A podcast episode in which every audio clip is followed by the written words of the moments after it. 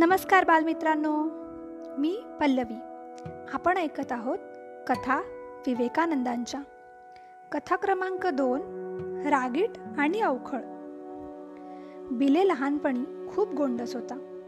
त्याच्या बाललीलांनी सगळे घर आनंदून जायचे. पण सगळ्यांना हवा हवासा वाटणारा हा बिले कधी कधी मात्र इतका अवखळपणा करायचा की विचारता सोय नाही. कधी कधी इतका रागवायचा की समजूत घालणे कठीण होऊन जायचे. अशा वेळी आई भुवनेश्वरी देवी तांब्याभर थंड पाणी त्याच्या डोक्यावर ओतत असे आणि तोंडाने शिवाच्या नावाचा जप करीत असे. आश्चर्याची गोष्ट अशी की शिवाचे नाव कानी पडताच बिले अगदी शांत होई. काही क्षणांपूर्वी घर डोक्यावर घेणारा मुलगा तो हाच का? असा प्रश्न पाहणाऱ्याला पडावा इतका तो शांत आणि समंजसपणे ही होती रागीट आणि अवखळ बिलेची आजची कथा.